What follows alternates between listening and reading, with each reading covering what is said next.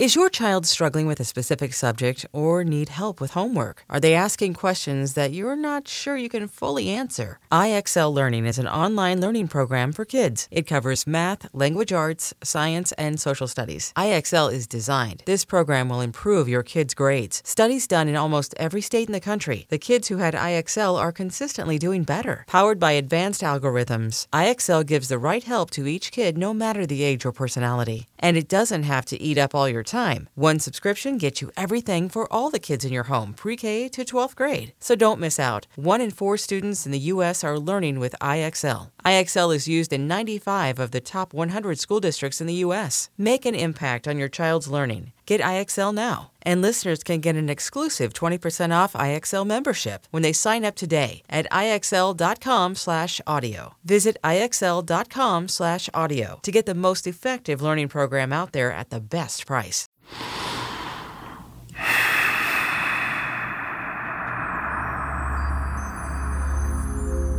Hello, my friends. I'm Deepak Chopra. This is Daily Breath.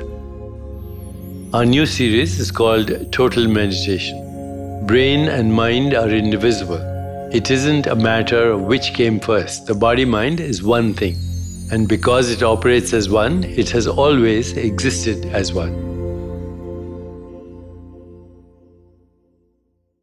Let's try something right now.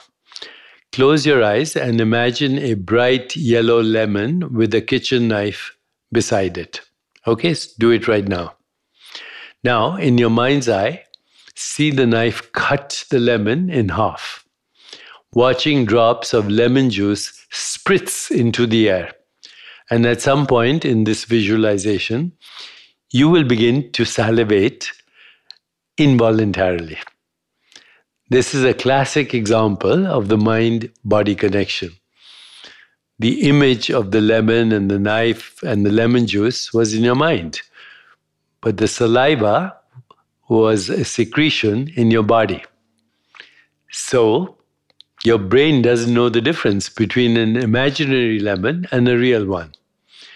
The brain then triggers salivary glands.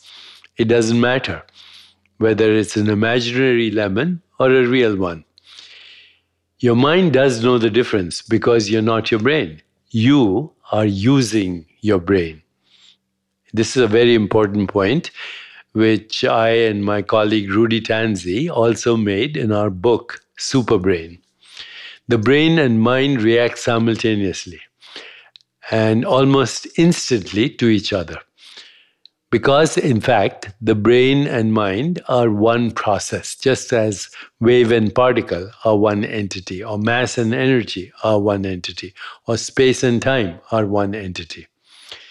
So, it is impossible to locate where one ends and the other begins.